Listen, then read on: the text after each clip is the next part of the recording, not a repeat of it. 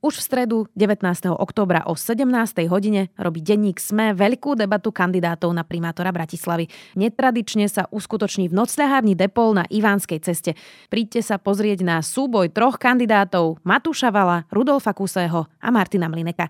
Vstup je voľný a do nocľahárne sa dá dostať buď autom alebo MHD z letiska. Viac detajlov aj s mapkou nájdete v popise podcastu alebo na našich sociálnych sieťach. Otázky kandidátom na primátora Bratislavy budem klásť ja, ale môžete sa niečo spýtať aj vy, aj klienti nocľahárne Depol. Tešíme sa na vás. Zaujímavé video rozhovory s politikmi aj nepolitikmi vám prinášame aj v podcastovej verzii. Moje meno je Zuzana Kovačič-Hanzelová. Vítajte pri relácii Rozhovory ZKH v audioverzii.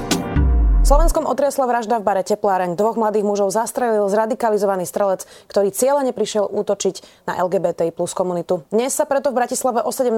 koná pochod za odsúdenie nenávisti voči LGBTI komunite. Začína sa na Zámockej pred Teplárňou a pokračovať bude na námestí SMP viac už s riaditeľom organizácie Inakosť Martinom Mackom. Ďakujem, že ste prišli. Dobrý deň. Ako sa cítite?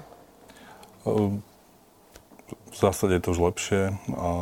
Ten prvotný šok opadol a... Áno, tak bol to taký šok, ktorý vystriedalo potom zdesenie, keď sme sa vlastne dozvedeli, že čo, čo je motivácia no, tohto činu. A mm, myslím, že teraz sme vlastne zavalení nejakou prácou, agendou, ktorú teraz riešime, takže nejaká, nejaká reflexia, myslím, dojde až následne. Hmm. Cítite podporu verejnosti, alebo je to len nejaká bratislavská bublina, ako to vlastne vyzerá teraz? No, určite cítime podporu, nakoniec ja nemám čas ani prechádzať svoje správy a, maily, ale je pravda, že to, nie je to nič, čo by sme nečakali, ale to, najmä z tej politickej oblasti je tá podpora rozpačitá, aby som to nazval. A, a bude veľmi teraz závisieť na tom, ako sa postaví spoločnosť voči tejto situácii, a aby vôbec keď sa dá hovoriť, že aby vôbec mala tá situácia tá smrť dvoch mladých ľudí nejaký zmysel, tak musí dôjsť nejakým zmenám. Keď hovoríte o tých politikoch, eh, tak týždeň dozadu sme tu mali tragickú nehodu, eh, ktorá bola strašná, ale bola to dopravná nehoda. Toto je normálny pravicový extrémizmus, terorizmus, akokoľvek to nazveme. Tak máte nejaké vysvetlenie, prečo je také ticho na celom politickom spektre? Ten najväčší rozdiel je v tom, že mm, nechcem nejakým spôsobom porovnávať tieto dve tragédie, ale tá redakcia politikov sa dá porovnať a tam sme videli po tej tragédii na Zochovej, že sa vlastne predbiehali v navrhovaní riešení.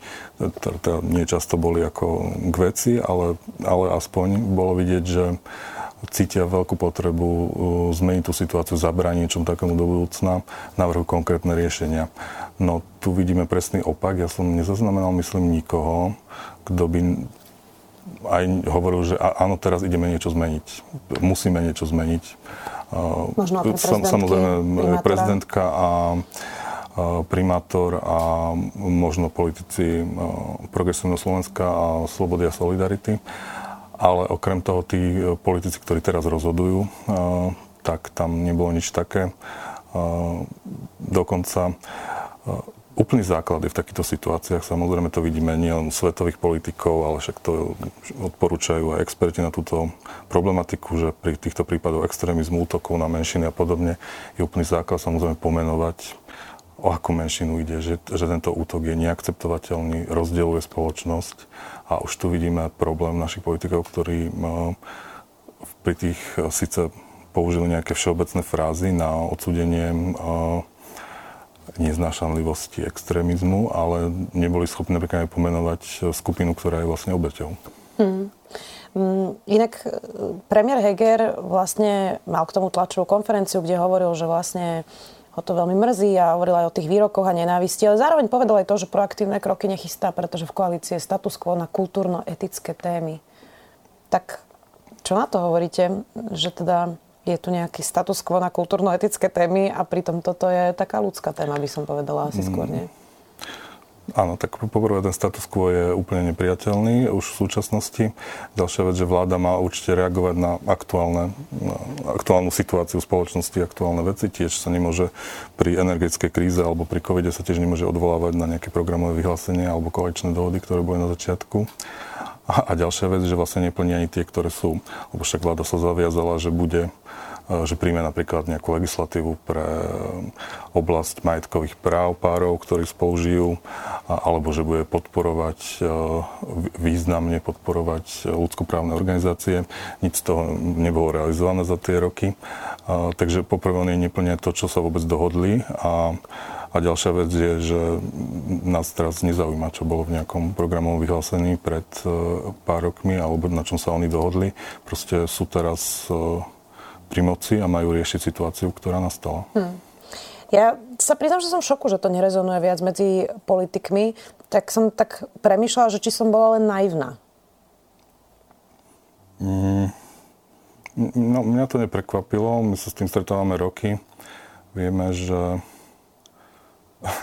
že so všetkým, čo prídeme, tak uh, musíme vynaložiť obrovské úsilie, aby úplne samozrejme veci prešli. Uh, a ani, ani to nie je záruka, že niečo prejde, lebo druhá väčšina vlastne ani sa nepodarilo zmeniť. Je to ten alibizmus obrovský, ale tých ľudí, ktorí ako keby v súkromí alebo v nejakých osobných rozhovoroch nás podporujú, povedia, že nemajú problém s týmto a týmto, ale poprvé to verejne ani nepovedia a už vôbec nie, že by podnikli nejaké kroky, ktoré by boli na dosiahnutie tých, tých vecí. No ale skutočne, ak už ani mm, táto tragédia ako keby nezmení tú situáciu a nehovorím, že to má prísť do pár dní, ale keď to nenastane tá, tá zmena, alebo aspoň keby niekto vyjadril záujem, že, má, že do budúcna chceme niečo zmeniť, alebo chceme na niečom pracovať aspoň. A ak nič toto nenastane, tak potom skutočne to už môžeme s touto krajinou akoby zabaliť s ohľadom na túto menšinu. A ja neviem, ako mám vysvetľovať teraz mladým ľuďom z komunity, že tu majú ostať žiť najmä tým, ktorí si napríklad plánujú založiť rodinu, tak to už absolútne neviem, čo im mám povedať, ale aj tak um, uh, proste musí, musia tu ostať, uh, niekto tu musí aj ostať a niekto uh, sa musí pokúsiť o tú zmenu. No. Hm. To ste inak viacerí hovorili teraz posledné dní, že množstvo ľudí vlastne odišlo radšej do zahraničia, aby sa im žilo ľahšie? Áno, no tak Slovensko má ešte aj ten problém, že ľudia nemusia byť ani jazykovo vybavení, aby odišli do zahraničia, alebo odídu do Českej republiky, kde aj v tejto oblasti tá situácia je lepšia. Paradoxne, e, na úrovni zákonov sú na tom ako keby horšie, ale tá situácia v spoločnosti je výrazne lepšia. Tak klíma, hej? E, takže preto tam mm. ľudia e, v tom osobnom živote, pracovnom a tak ďalej majú oveľa lepšiu kvalitu života. No tak tu vás preruším, keď hovoríte, že legislatíva je u nás lepšia, tak ako zmeniť tú klímu? Uh, ako môžeme Hej. meniť to nastavenie spoločnosti, lebo to sa zákonmi nedá? Áno. No, keď sa bavíme napríklad o tejto situácii um, extrémnych trestných činov alebo terorizme, ako to už nazveme, tak vieme, že napríklad my máme na rozdiel od Českej republike v trestnom zákone aj osobitný motív uh, nenávistí pre sexuálnu orientáciu a dokonca aj uh, tie verbálne uh, trestné činy by mali byť stíhané, lebo máme podnecovanie k nenávisti, kde okrem tej rasovej, etnickej, náboženskej aj sexuálna orientácia. No ale vidíme, aké to je v praxi, že za tie roky vlastne nie je jeden, jediný jeden dotiahnutý súdny prípad, e, ktorý by a to je inak veľmi dôležité, aby videla aj tá komunita, že, že ten systém funguje, že keď niečo nahlasím, tak e, je to aj odsúdené a má to zmysel vôbec niečo takéto nahlasovať a preto druhá väčšina ľudí nenahlasuje tieto prípady. My um, realizujeme také prieskumy pravidelne, uh, celoslovenský LGBT prieskum, jeden bol v 2017 a jeden tento rok zrovna sme realizovali, ešte nie sú zvolené výsledky, ale vieme, že vyše 90 takýchto incidentov, uh, rôznych uh, napadnutí, väčšinou sú to na verejných priestranstvách, na ulici a tak, že ľudia jednoducho nehlásia policii a tie dôvody sú, že že jednak nedôverujú, jednak sa boja. Je tu aj tá skupina ľudí, ktorí stále sa no, bojí vyautovať, čiže aby bola ich tá identita zverejnená. A najčastejší argument je, že to aj tak nič nezmení. No a tu ťažko sa im vysvetľuje, že, že, že to nie je pravda, keď to asi je pravda. Lebo, mm, lebo ozaj nemáme taký prípad. Uh, sú nejaké lastovičky, ako po, poviem pozitívny, no, teraz uh, jeden z, z mála uh, pozitívnych prípadov, čo vlastne nastal po tejto situácii, že nás kontaktoval magistrát mesta Bratislavy. Napríklad majú aj záujem o školenia mestskej policie.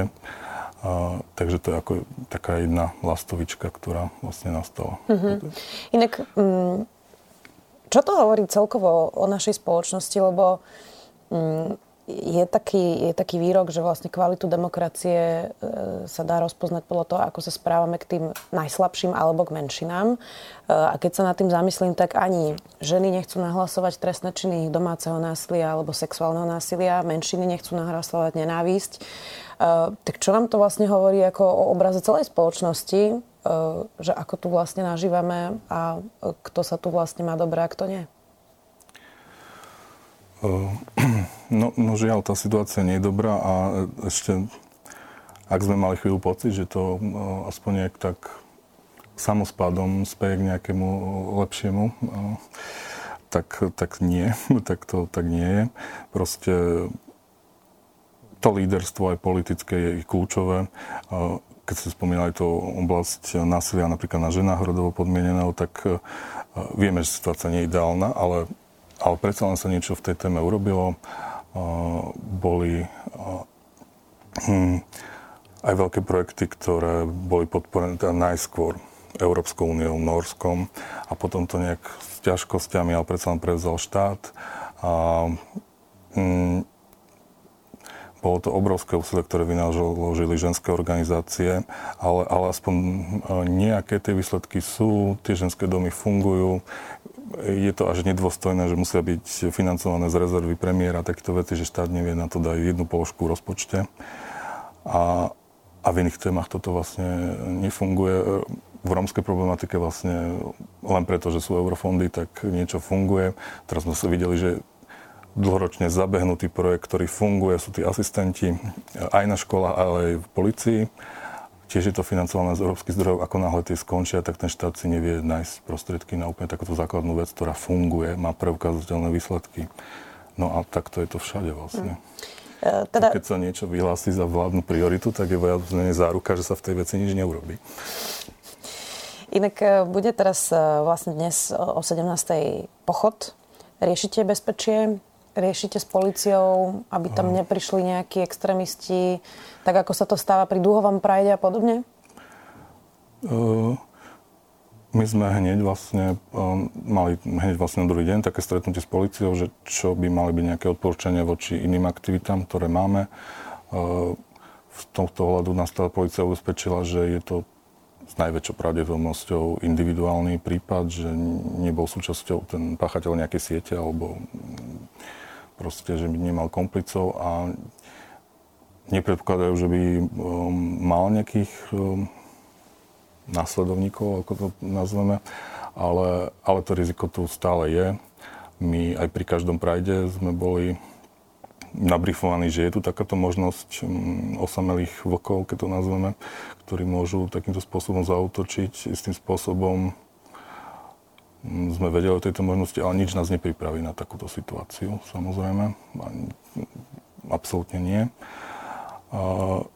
Naopak my sme mali istý um, dojem, že to je lepšie v, oblasti najmä tých fyzických útokov. A keď sa hovoríme o Prajde, tak tie posledné roky tam už nebol absolútne žiadny problém.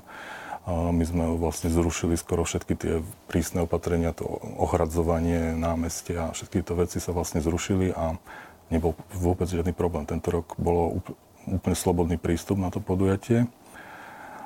A No ale takáto vec úplne zmení ten pocit, nie len ten, no, no, vlastne ten pocit toho bezpečia v tej krajine. A no zatiaľ si neviem predstaviť, ako budeme pristupovať aj k ďalším podujatiam, ktoré sú verejné. Máte strach? Bude to oveľa ťažšie hm. organizovať aj, aj vlastne presvedčiť ľudí, aby prišli. To teraz budú vlastne mať problém podniky, ktoré sú zamerané na túto komunitu. Však jedna taká rana bol COVID a teraz to možno bude mať podobný efekt, že ľudia sa nebudú báť e, na verejnosti, ako keby prihlásiť e, k tej komunite. Hmm. Čítala som, že príde na váš pochod aj premiér Heger. On sa včera ospravedlnil za to, že v tej prvej reakcii na tú strelbu hovoril, že predsa nikto nemôže byť trestaný za spôsob života, akým žije za to sa ospravedlnil, že teda nikoho nechcel uraziť. Teraz príde na ten pochod. Tak to je asi dobrá správa, nie? Že aspoň premiér sa snaží verbálne nejako deklarovať podporu. Určite. Ja... Ono je to vlastne úplná samozrejmosť, že najvyšší ústavní činiteľi asi uh, aj symbolicky, ako keby uctia pamiatku uh, obetí, že, že sú, sú viditeľní, sú prítomní na tých miestach. Prezidentka to ukázala ako ukážkovo, ako sa postupuje v týchto prípadoch. A, takže toto je úplne minimum, čo, čo od premiéra očakávam. Keby sme boli v akékoľvek inej normálnej európskej krajine, tak ja už mám telefonát z úradu vlády s pozvánkou na stretnutie, že čo ideme robiť v budúcich týždňoch. To no, sa nestalo? To sa nestalo. Myslíte si, že sa to udeje?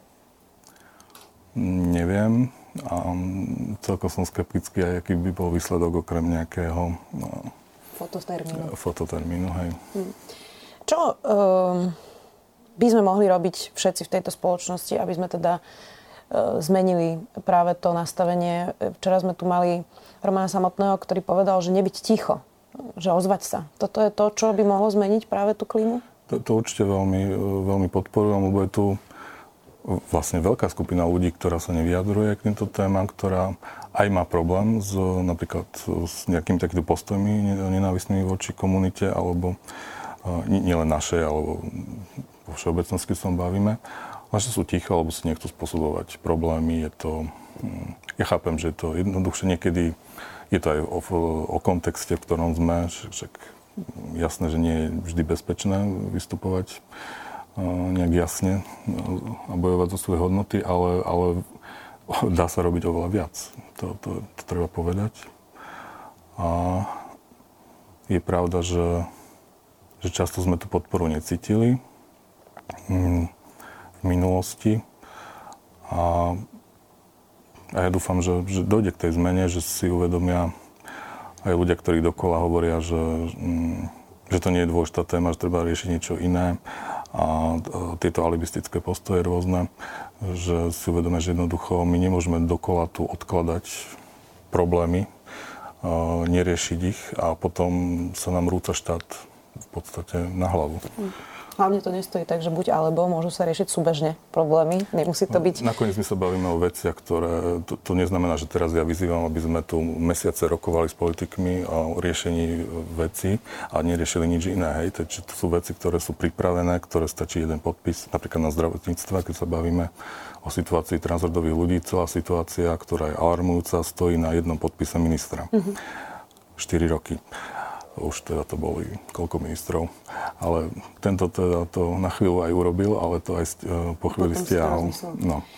Čiže toto nebavíme sa o veciach, že my teraz očakávame, že tu budeme že tu budú vzniknúť obrovské pracovné skupiny a že vláda, poslanci budú zamestnaní týmto mesiace. Sa bavíme o jednoduchých riešeniach, ktoré, ktoré vedia schváliť rýchlo, nemajú ani nejaké dopady na rozpočet niektoré by dokonca zvýšili príjmy. A, ale, to je pravda inak. Ale e, proste chýba tá vôľa niečo urobiť. A to je ten základ, že proste keď, nie, keď bude tá vôľa, tak... Napadá mi aj taká v podstate ako keby banalita, s ktorými sa vlastne stretávajú uh, ľudia z vašej komunity, napríklad, že nemôžu darovať krv.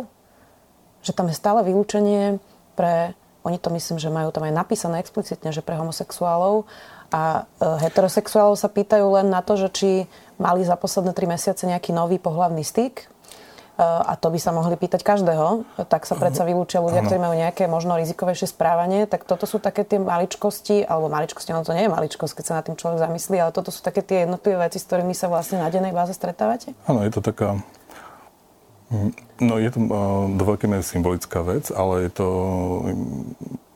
vlastne veľký zásah na tú psychiku a pocit ako uh, zapadnutia do tej spoločnosti, keď vidíte, minister občas vyzýva, rýchlo darujme krv, je takáto zlá situácia a tak ďalej. No a prídete tam a vyplníte dotazník a zistíte, že nemôžete darovať. Alebo Len, uh, alebo vám aj ten lekár alebo sestrička povie, že však za, uh, zaškrtní tam toto a potom máme aj geo z janského plaketou. Uh, lebo zase ten systém, vieme, že na Slovensku jedna vec je, čo je na papieri, jedna vec, aká je realita. Áno. Takže áno, aj rodiny, ktoré vychovajú deti, tak vedia mať dobré vzťahy so škôlkou, školou a keď je to na tých osobných kontaktov, tak ako keby nemajú problém.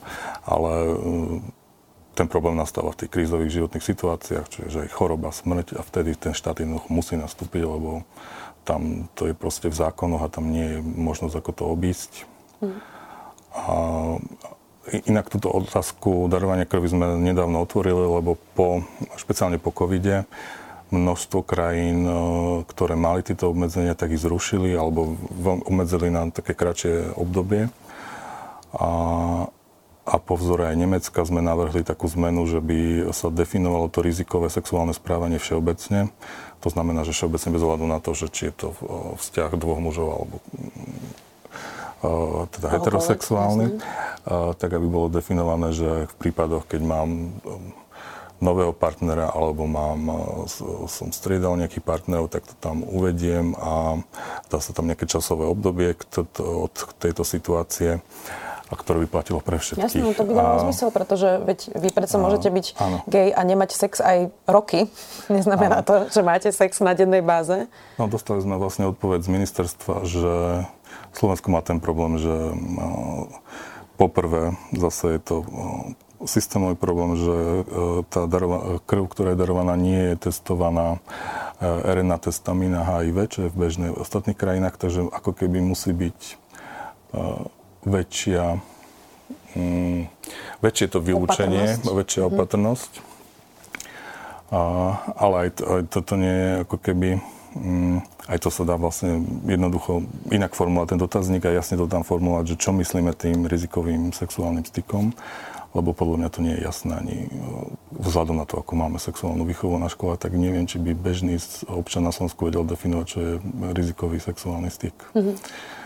Čiže ja si myslím, že by to mohlo byť definované jasne v tom dotazníku a tým by sa vlastne aj zvyšila ochrana pre všetkých. Jasné.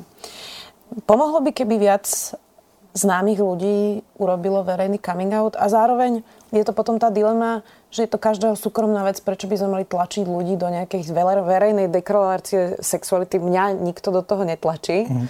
Uh, tak uh, ako vlastne túto dilemu riešiť, že určite by to pomohlo, keby viac známych ľudí sa priznalo k svojej sexuálnej orientácii a na druhej strane je to každého súkromná vec.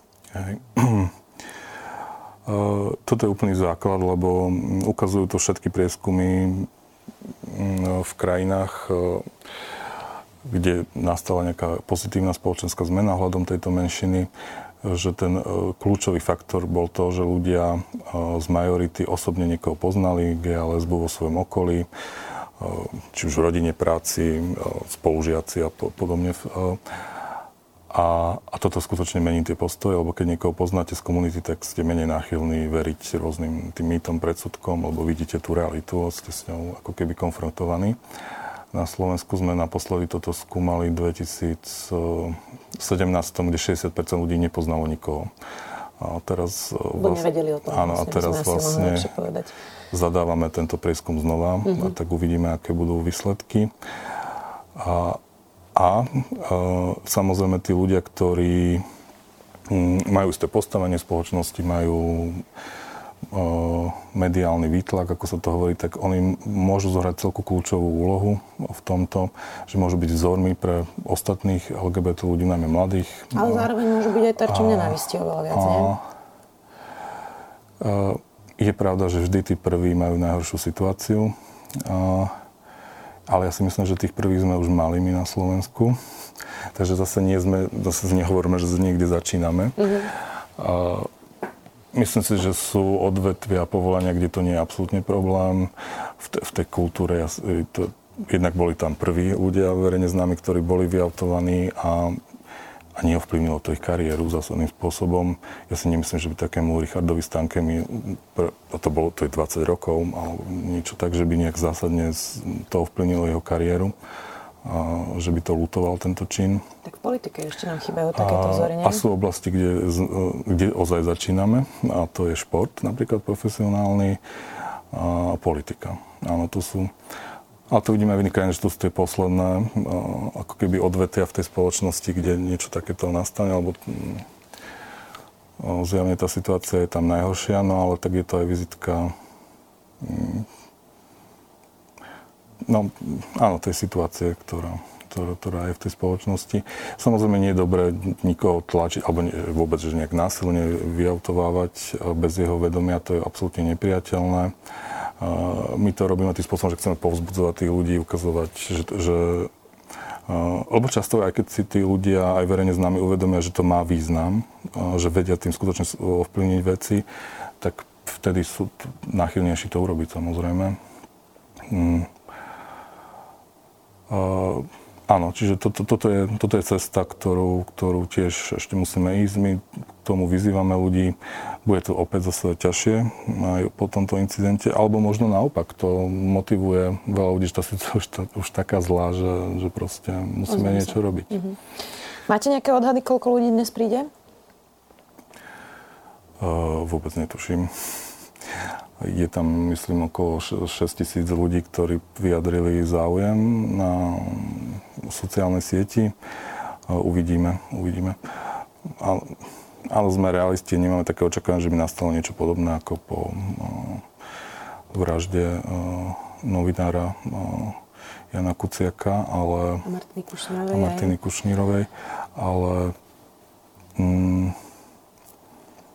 Možno budete no, príjemne prekvapení. Poviem, Môže že... sa stať aj taká verzia? Môže sa stať taká verzia. Tak to poviem, že určite pozývame všetkých. Uh, vieme, že budú vznikať rôzne spontánne podujatia v regiónoch.